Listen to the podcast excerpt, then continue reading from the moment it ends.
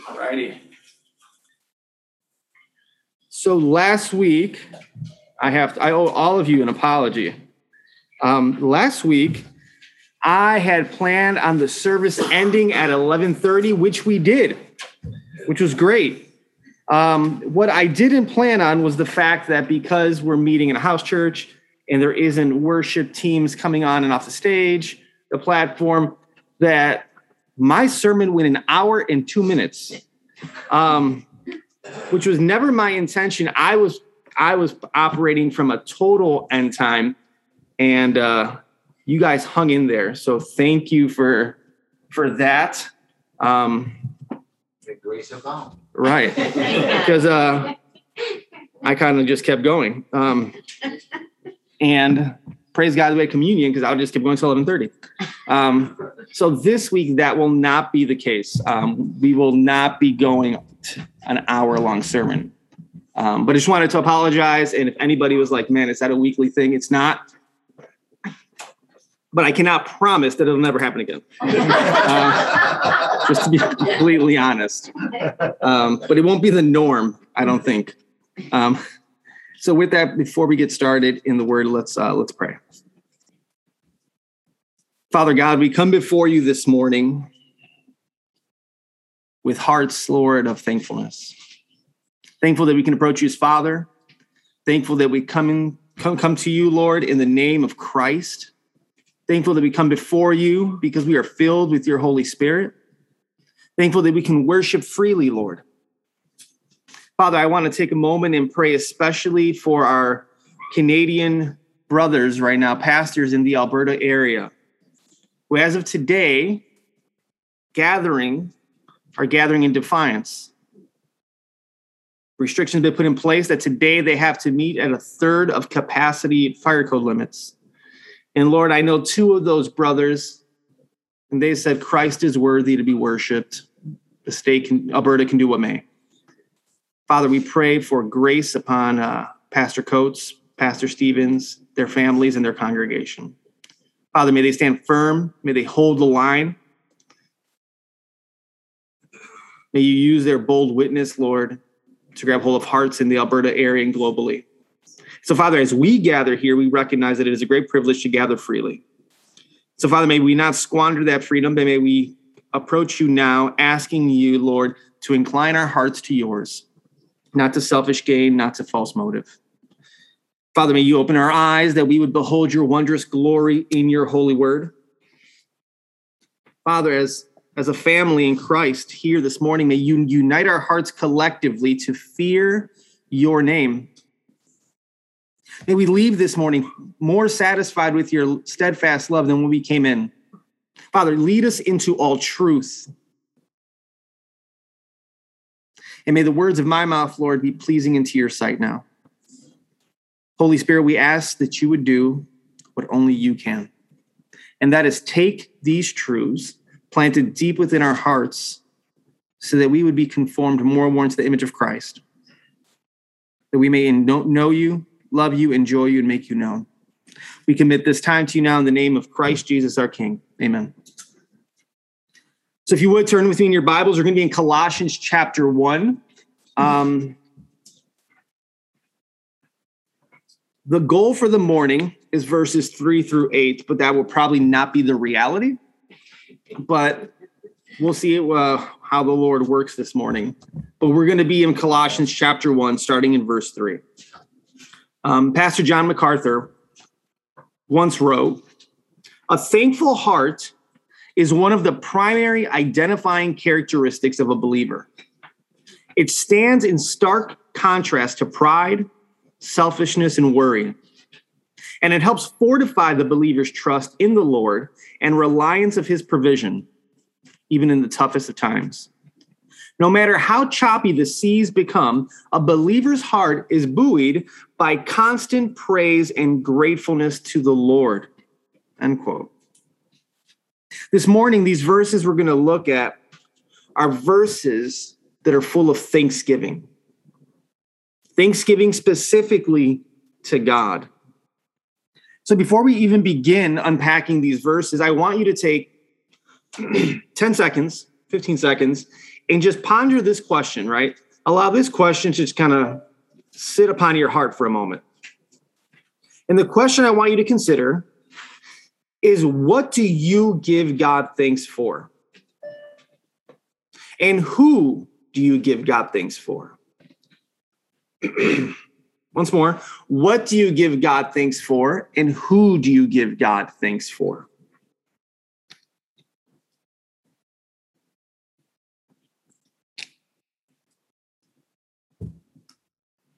That those two questions are going to be very important for you to consider as we work through the passage this morning. And I would encourage you to take the rest of the week and reflect on those two questions as you dig deeper into this book. This morning, we're going to see that followers of Christ must give thanks to God for who they are and what they have because of the gospel of Christ. Followers of Christ must give thanks to God for who they are and what they have because of the gospel of Christ. But when I say who, I'm not simply talking about you as an individual, as much as I'm referring to us as the church collective. These letters that Paul writes were not written just to an individual, we're into a corporate church. They would be read aloud. And so, even as we think about the applications of God's words, we need to think about them personally, but we also need to think about them corporately. And so, as we think about Thanksgiving, there is an aspect of personal Thanksgiving, but also corporate Thanksgiving. So, before we go any further, let me read, let's just read verses three through six uh, to not be overly ambitious. We give thanks to God, the Father of our Lord Jesus Christ, praying always for you, since we heard of your faith in Christ Jesus and the love which you have for all the saints, because of the hope laid up for you in heaven, of which you previously heard in the word of truth, the gospel, which has come to you just as in all the world. Also, it is constantly bearing fruit and increasing, even as it has been doing in you also since the day you heard of it and understood the grace of God in truth the first point we're going to see is right there in verse three. We need to be thankful to God. When it comes to giving thanks, when it comes to Thanksgiving, God must always be the primary object of our Thanksgiving. God has to be the primary object of our Thanksgiving. And so, here, right here in verse three, we do read about how Paul is giving thanks to God for the Colossians believers. And so, to say it again in a different way, Thanksgiving must always be vertical before it's horizontal. Why is that? Why does Thanksgiving have to begin with God? Thanksgiving has to begin with God because all good comes from God. He is the source, He is the fountainhead of goodness. It flows from His character. All that we are, all that we have, all that we do as a church globally comes from the Lord. You know, the world we live in is, is an interesting one. It wants you to think that uh, you're nothing but a grown up germ, a cosmic accident. You're purely a material creature. And that's just utterly false. You and I are made in the image of the one true God. We're going to unpack that even more this evening. But I want you to think about it, especially now as the, the, the crisp air in the fall is coming in. When you go out at night and you look up and you see all of those stars just dancing and twinkling in the night, and you're overwhelmed by that sense of, of grandeur and gratitude, that's from God. When you see a little baby taking their first steps, you can't help but smile and feel joyful. And there's a sense of gratitude in that. That's from God. When you hear about these stories of an individual putting their life at risk to save an utter stranger, and you feel thankful for what their actions, that's from God. When a loved one who has spent an entire life hating Jesus, living deep in sin, all of a sudden has their hearts changed and comes to follow the Lord Jesus Christ. That's a work of God. And so Thanksgiving always has to start vertically because it's all from Him. If you were to go with me to the book of James,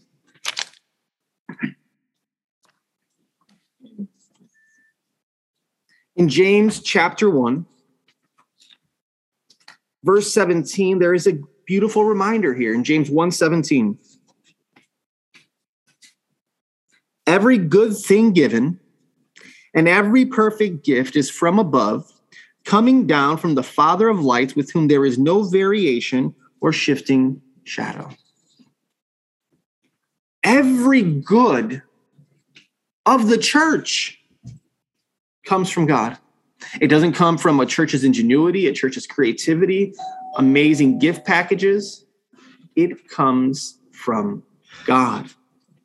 And so we have to give God thanks for the good he brings about in our lives and in the lives of God's people and in the world globally, because for God to give us all these good things and to not say thank you is ingratitude. It is sinful.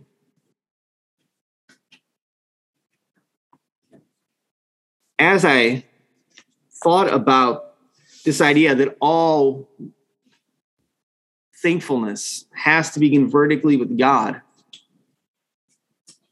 my heart breaks. My heart utterly breaks for people who do not know God as their Father through the Lord Jesus Christ. And the reason my heart breaks for people who don't know God fa- as Father through Christ is because of something G.K. Chesterton once wrote. The worst moment for an atheist is when he is really thankful and has no one to thank. Just think about that. The worst moment for an atheist is when he is really thankful and has no one to thank. Imagine that.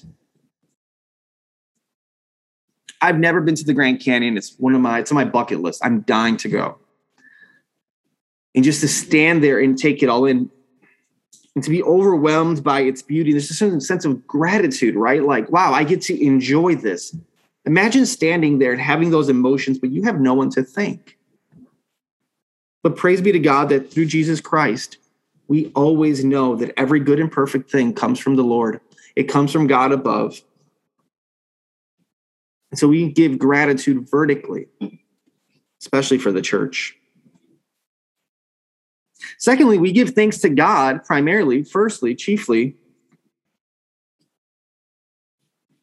because we have come to know God through the person of the Lord Jesus Christ. Look at what he says here in verse 3. We give thanks to God, the Father of our Lord Jesus Christ. This is extremely important because God cannot be known in a saving manner apart from the Lord Jesus Christ. When we give thanks to God, we don't give it in a general sense. We give it in a very specific sense. We understand that we know God the Father through the Lord Jesus Christ, who is God the Son. You put on a, any type of award show, and everybody wants to say, We thank God, we thank God. I don't think they're talking about the same God we're talking about most of the time. People have a general sense of some cosmic force up there you know, balancing the scales, working in our favor. That's not God. We know God as Father, Son, and Holy Spirit, the one true God, the one who revealed himself to Moses at the burning bush and said, I am who I am. Paul does not have a general God in mind here. This is why he puts the Lord Jesus Christ right there. And in, later on in verse 8, he talks about the Holy Spirit. Paul, in verses 3 through 8, is showing us the Trinity. God the Father, God the Son, God the Holy Spirit. We cannot know God apart from Christ. This is why Jesus said in John 14, 6, I am the way, the truth, and the life. No man comes to the Father but through me. Paul wants to make crystal clear here that anybody who would take up this letter to the Colossians would not ever separate God the Father from God the Son. And by doing so, Paul is also making clear that the Lord Jesus Christ is God. He's showing us the deity of Christ because he's showing us that the Father and the Son are one. So if you go to John chapter 10, in John chapter 10, Jesus makes this very clear.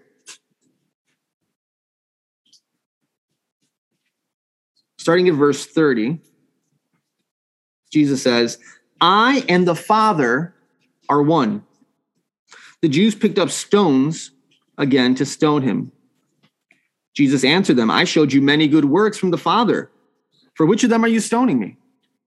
The Jews answered him, For a good work we do not stone you, but for blasphemy, because you, being a man, make yourself out to be with God. So when Paul puts God the Father and our Lord Jesus Christ in this same place, right, in this statement, he is talking about their oneness. He is showing us that Jesus is not a separate God, he is not a created Lord. He is equal to the Father.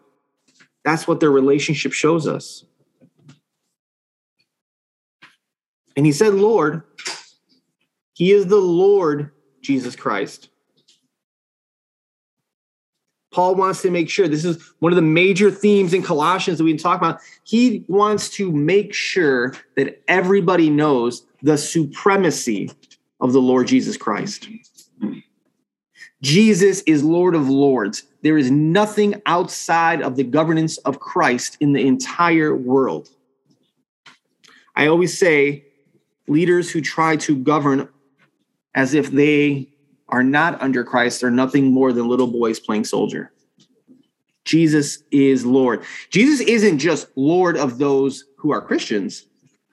I think this is an important thing to distinguish. When he says the Lord Jesus Christ, we sometimes think about the Lordship of Christ as Jesus is Lord of believers. That's true. But Jesus is Lord over everything. You don't make Jesus Lord of your life, you submit under the cosmic Lordship of Christ.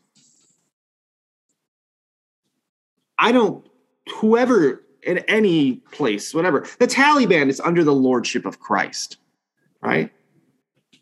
Russia is under the Lordship of Christ. The entire globe is under the Lordship of Christ. Jesus is Lord. Now, Paul goes on. We, we give thanks to God, our for uh, the Father, our Lord Jesus Christ, praying always for you the ESV may say, when we pray for you. Paul is specifically now saying that he is giving thanks to God for the Colossian believers. Interesting because Paul had never met them. Paul had never been to Colossae. Paul had never met these Colossian believers. And yet here is Paul writing from a prison, praying on behalf of brothers and sisters in Christ that he's never met. And when Paul does that, what we're seeing is here the pastoral heart of Paul. But it's not simply just a pastoral heart, we're seeing the heart of a believer. It is pastoral in the sense that it would be an encouragement to the Colossian believers. But Paul's not saying, well, because of the position I hold in the church, I'm praying for you. Paul's saying, no, I'm praying for you because you are brothers and sisters in Christ. And I think it's so important to not lose sight of the fact that genuinely praying for someone is perhaps the most loving thing you could do for an individual. Because you are taking that person, their needs, their circumstances, and you are going to the creator and redeemer, and you are saying, God, act on their behalf it's the most loving thing you can do. It's also the most powerful thing you can do. Because anything we think we can do to help an individual is temporary in nature. Only God can provide eternal help, eternal solutions. And so, on this first point, let's just think through a couple applications here, right? And, and two of them in the form of questions when you think about that question asked in the beginning, what do you give God thanks for? Do you give God thanks for other brothers and sisters in Christ?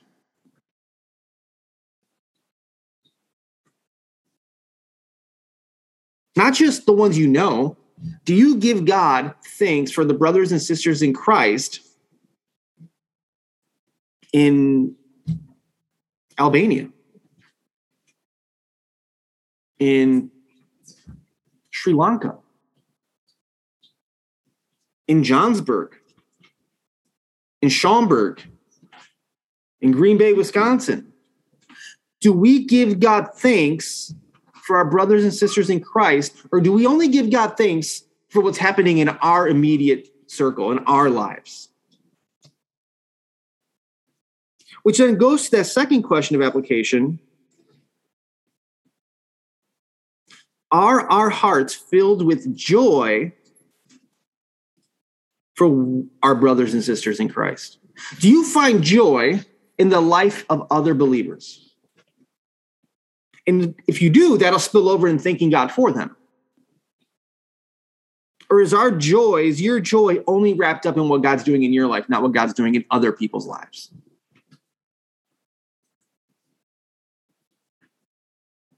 We need to be thanking God for what he has done and what he is doing in the lives of his church.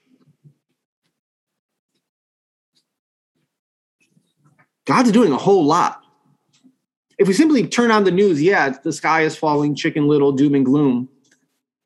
But our Lord, his plans of redemption cannot be thwarted.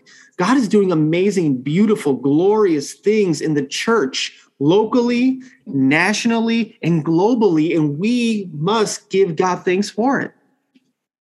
To not give God thanks for what he is doing in the church potentially reveals that maybe we don't have the love for the church that we ought to have. This is something that we can do as a church in a very simple way. Just go to prayer meeting, even. You can't give God praise for what he's doing in the church if you're not gathering with God's people as a church to pray.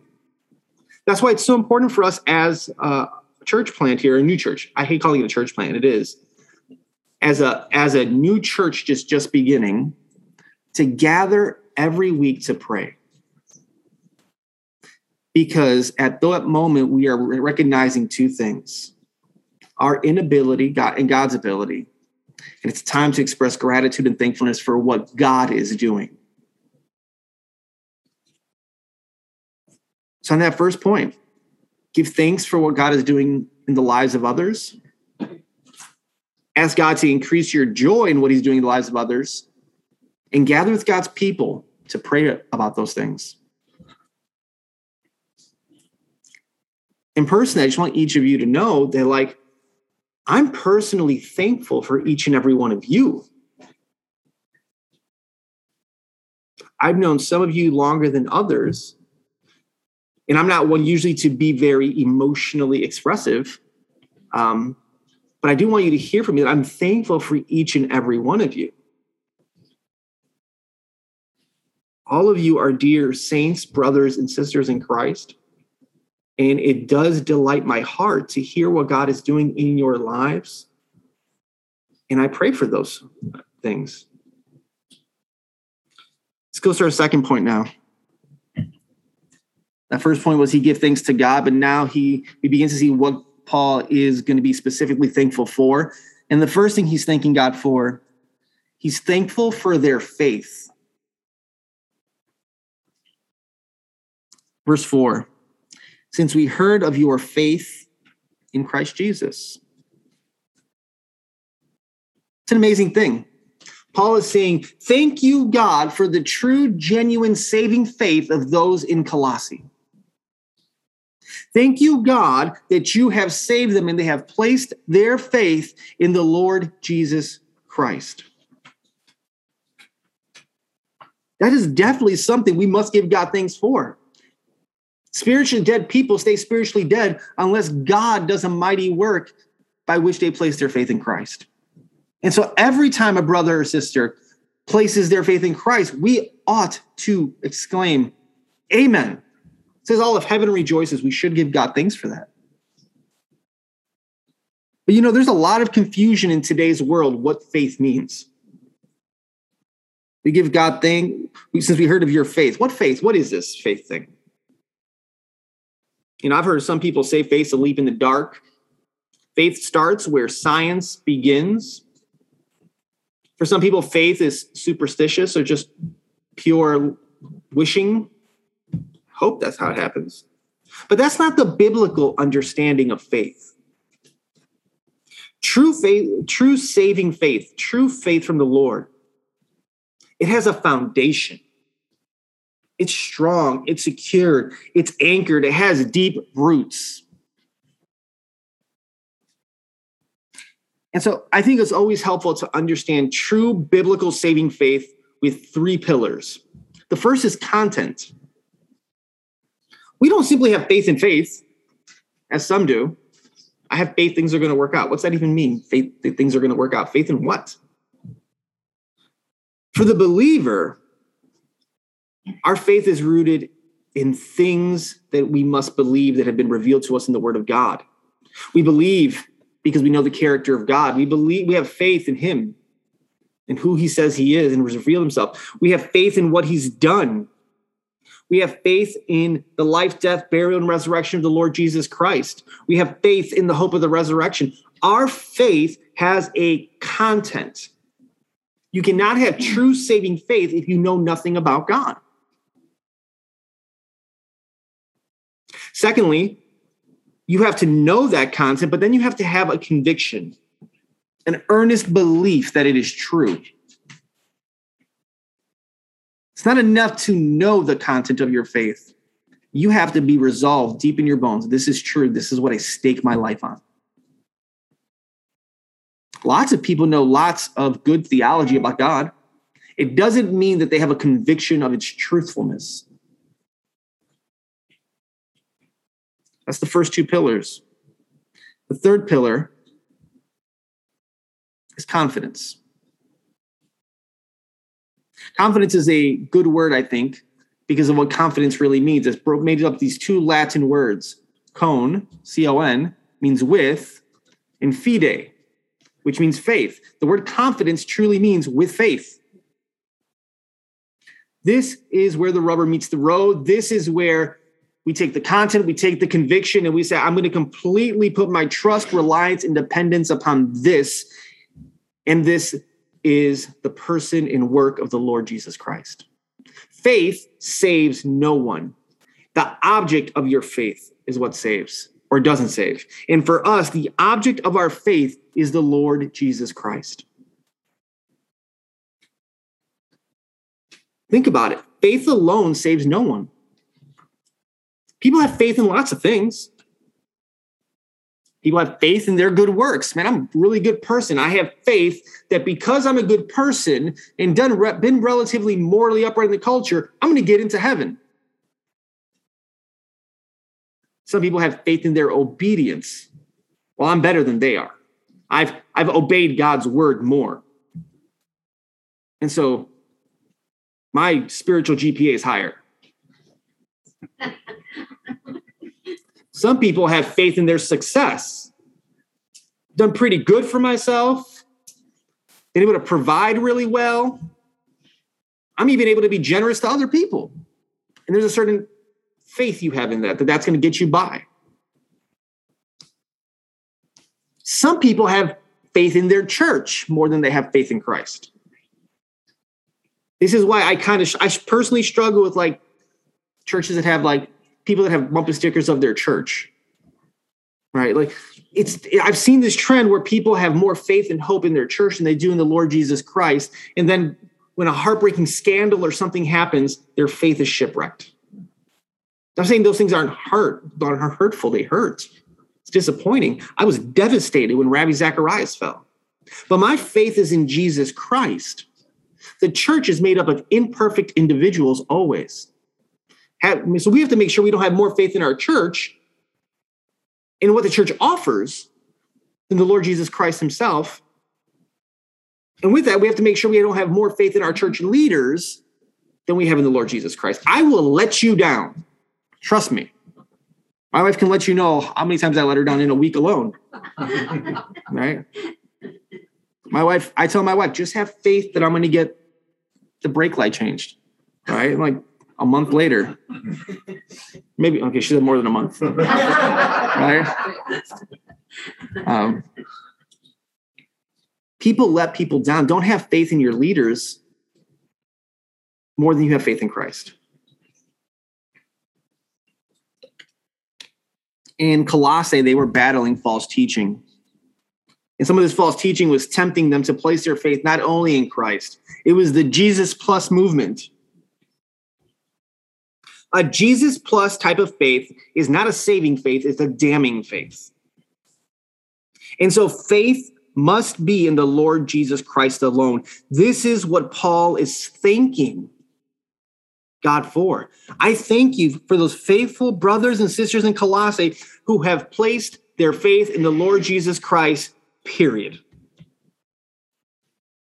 The only faith that saves a soul from the judgment of God is a faith that has the Lord Jesus Christ alone as its object. And what Jesus has done, we get to unpack that a little bit more here in a bit. But just think about the fact that Paul, right, is thanking God for the faith of Colossian believers that he's never met. It's not like, hey, you know, I know Tychicus in Colossae. I hung out with him a couple days ago. That's a that's a guy with faith, man. No, Paul's like, I've never been there. And yet there's been a report that's come to him. He's heard of their faith. So let's the question, it begs the question: Are you and I known for our faith in Christ alone? Is that what you're known for? Your faith in Christ alone. Would others be able to look to the Lord and say, God, I thank you for the faith of Alex? Are we more known for our service, our gifts, our endearing personalities, our divisiveness? What are we known for? We ought to be the type of people that are known by all as having a firm, singular faith in Jesus Christ. That's what Paul's thanking them for. There is a type of faith that simply gives Christ lip service. I have faith in Jesus. Awesome. Let's see it in action. The Colossian believers, their faith was so real and so genuine that even though Paul had never been there, report had come. They had a living and active faith, a faith that was visible to the world. The gospel was brought to them by Epaphras, but their faith was not in Epaphras. Their faith was in Christ. Their faith wasn't in, wow, look at how faithful we are as a church in the midst of Colossae where there's, there's so little of us. No, their faith was in Christ. Their faith wasn't in, man, we have a really good reputation before Paul. No, their faith was in Christ. It's easy to make faith in Christ theoretical while living with functional saviors that you put your faith in all the time.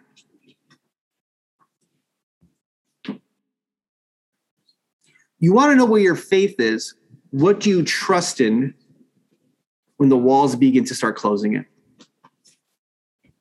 Times get hard. I'm going to double down at work, put in more hours. Why? That provides a sense of security. So you have faith in employment. I start feeling insecure. I'm going to read more books, get more knowledge, because that'll give me a sense of security, your faith in education. Been there on that one. Wow, things are getting really hard. Trust the government. Your faith is in your government. My week has been horrible. I just need a date night more than anything with my wife or my husband. Not a bad thing, but make sure your faith's not in your spouse man, I'm feeling really down and out. You know what? I'm going to go to three Bible studies this week. Your faith may be in your church program. Man, I'm feeling feeling scared. I'm feeling worried, whatever. I'm going to have lunch with the pastor. He'll give me that shot in the arm I need. Your faith in your church leader. The list can go on and on and on. And most of those things aren't even bad things. But they're not things that you're supposed to put your faith and hope in. If our faith is to be a prayer of thanksgiving to God, then it has to be a faith that is in Jesus Christ alone. We need to run to Christ. We need to cling to Christ. We need to trust in Him and Him that's alone. So, if right now, if you're even, as we're sitting here, if God, by His Holy Spirit, is bringing things to mind that you recognize you're putting your faith in more than Jesus, I would say just quietly do business with the Lord now, repent of it right here, and lay hold of Christ. The next thing that Paul's thankful for, yeah, we're not getting to verse 8, by the way. we're not getting to verse 8. The next thing that Paul's thanking them for is their love. He's thankful for their love. Faith in Christ is powerful. And true faith in Christ is so powerful that it produces in the heart of every believer a supernatural heavenly love. To put it another way, actually, not only a supernatural and heavenly love, it is only by faith in Christ that you could ever truly have any love. A person who is not by faith connected to the Lord cannot love. An unbeliever cannot truly love because God is love. And so, how can you love if you're not connected to the one from which love flows? You can have a counterfeit that kind of looks like it.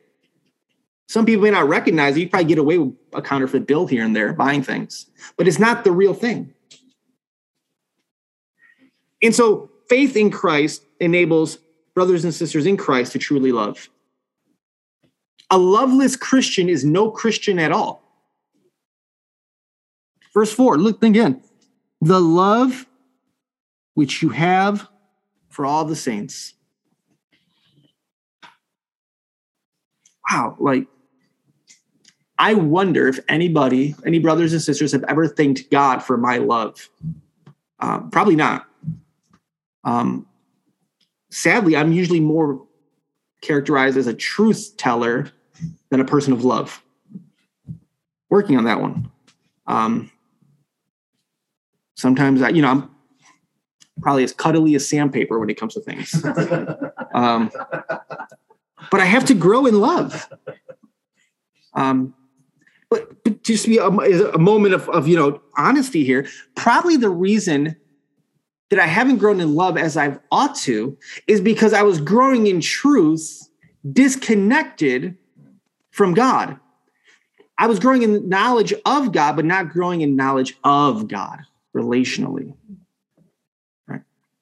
Doctrine is a beautiful thing if it brings you to devotion, but doctrine is a dangerous thing if it brings you simply to a place of being puffed up. Knowledge that puffs up can never be knowledge that produces love. Now, so what is love? What is what is biblical love? You got to define that. Biblical love, godly love, is not sappy, heart racing butterflies in your stomach keep you up all night thinking about that person. No, you hang up first. No, you hang up first type of love. That's not love. Right? Love isn't, you know, no offense to dad, you know, during December, the Hallmark movies. As cute as they may be, that's not love. That's not love. That type of love is cheap, fake, and self serving. That kind of love is conditional. That kind of love has no foundation when the storms begin to come in to the harbor. On the other hand, biblical love is sacrificial, constant, and it isn't shaped by circumstances. Biblical love is not a feeling, but it's an act of the will that seeks the well being of another individual, even at great cost. So let's look at some passages here on what God says in his word about love. If you can't turn there, I'm going to go a little quicker for time. You can just write them the reference. First John 4:10 tells us, "In this is love, not that we have loved God, but that he loved us and sent his son to be the propitiation for our sins."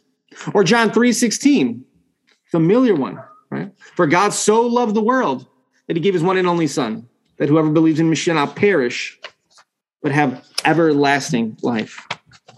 How about Romans 5 8?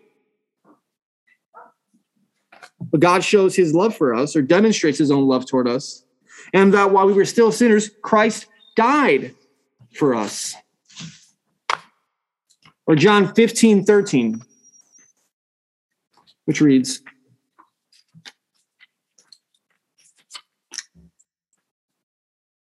Greater to love has no one than this, that one lay down his life for his friends.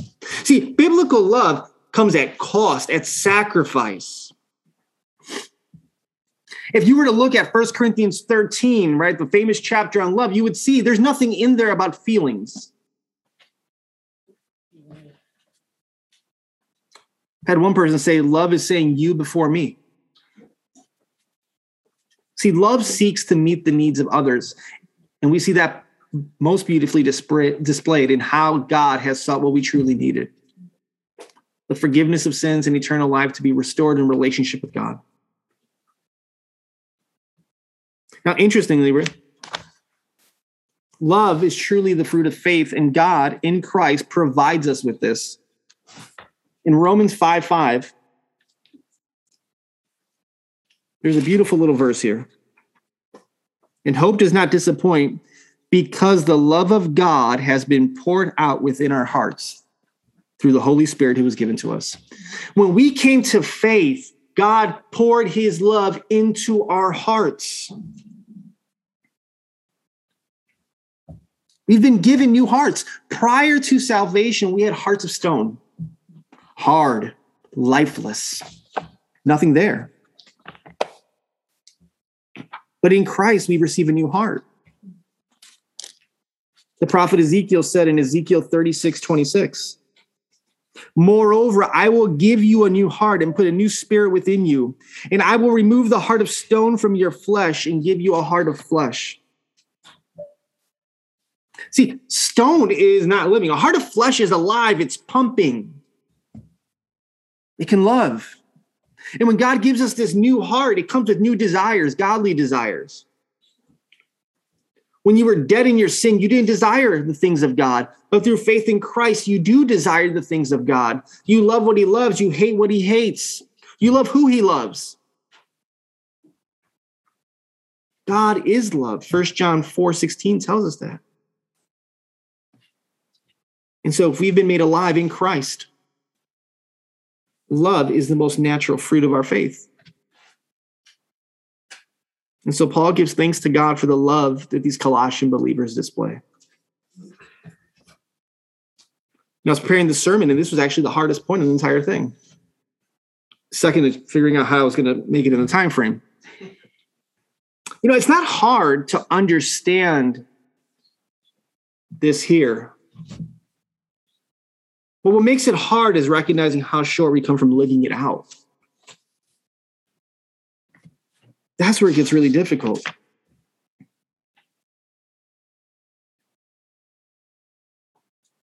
The love for which you have for all the saints. That's an amazing thing to be known for, to be known as loving God's people. It's one of the birthmarks of true saving faith. Write down these two verses and go meditate on them later. First John 2:10.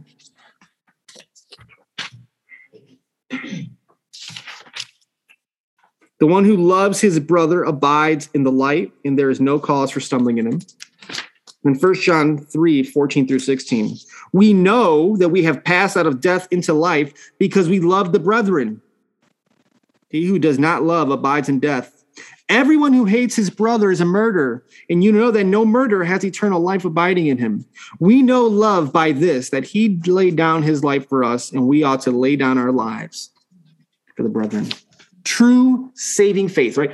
How do I know if I'm really saved? One of the ways you can know if God is truly giving you eternal life is do you love God's people? Francis Schaeffer, um, who was a, a great pastor, theologian, philosopher, said this about in his book, The Mark of a Christian. And I found it just to be piercing. The church is to be a loving church in a dying culture. How then is the dying culture going to consider us? Jesus says, By this all men will know that ye are my disciples, if you have love for one another. In the midst of the world, in the midst of our present dying culture, Jesus is giving a right to the world. Upon his authority, he gives the world the right to judge whether you and I are born again. Christians on the basis of our observable love toward all Christians. We need to be known as people who love each other.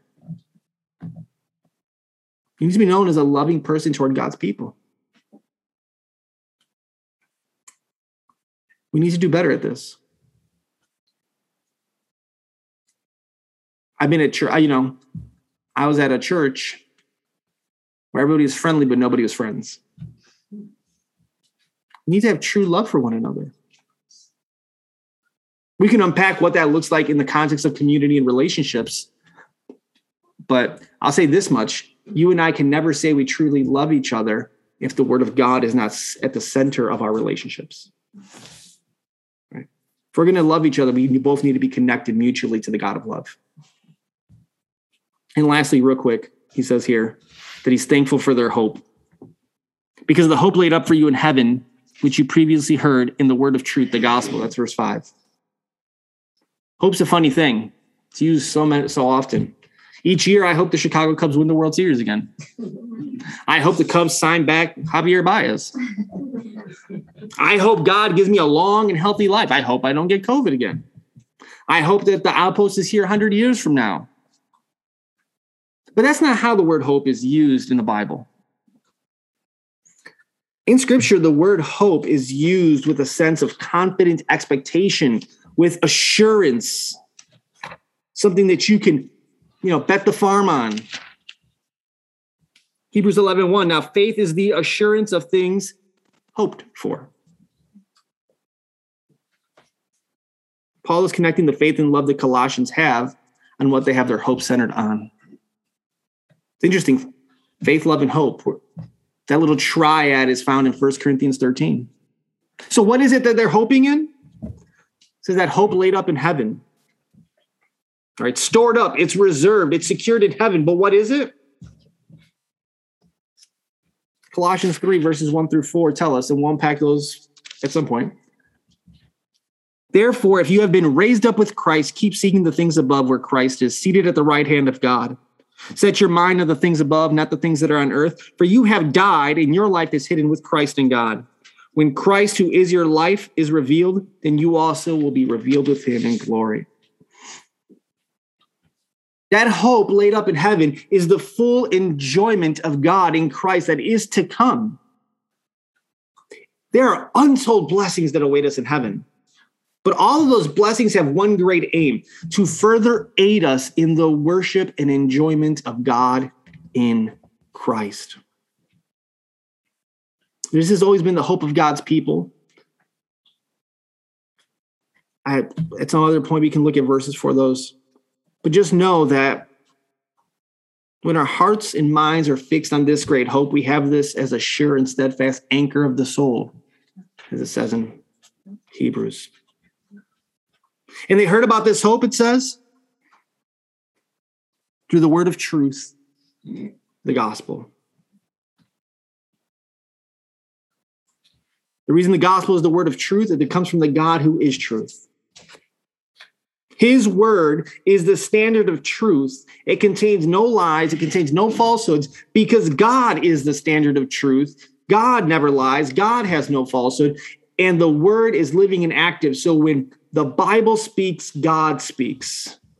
And so the gospel is the word of truth. John 17, 17, Jesus says, Sanctify them in your truth. Your word is truth. The gospel, when it is declared, is a proclamation of eternal truth. The gospel. Man, that's a whole series. We're doing it Sunday nights.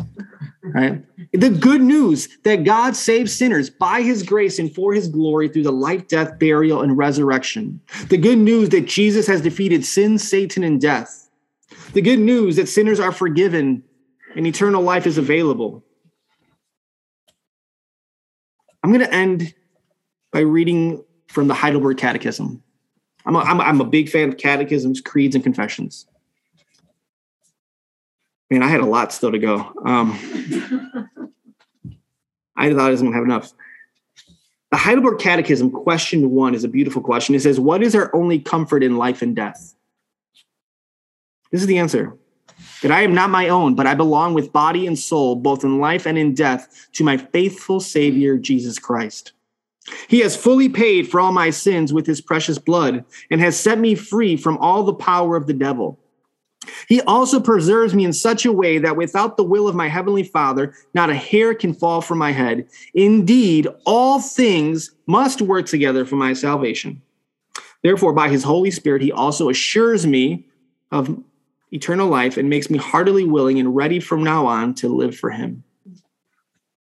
We live as that way because of the hope that one day we will worship him unhindered.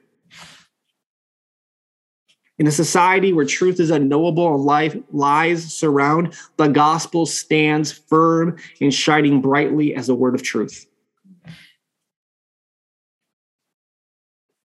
So give your life to studying the gospel. Because the deeper we go into the gospel, the more we see the face of Christ. And the more that we see the face of Christ, the more we see truth. And the more we see truth, the more we can navigate in a world of deception. We're going to pray there. But uh, you know, as we pray, it's my prayer that we will be known as people of faith, love, and hope. Um, let's pray, and then we will have communion. Father God, we come before you. And Lord, I'm thankful for the Colossian believers. We lived here on earth so long ago. I'm thankful, Lord, that they were examples of what it means of imperfect saints to be known for their faith, love, and hope. I'm thankful for that, Lord, because it reminds us that we too can be people that are known by faith, love, and hope. But we can only be those people by a radical, utter dependence upon you working in our lives by your grace and your Holy Spirit. And so, Father, I pray right here, right now, as we prepare to come before the communion table and reminded of the grace that you've shown us in visible, tangible form, I pray, Lord, that you would increase within us our faith in Christ alone.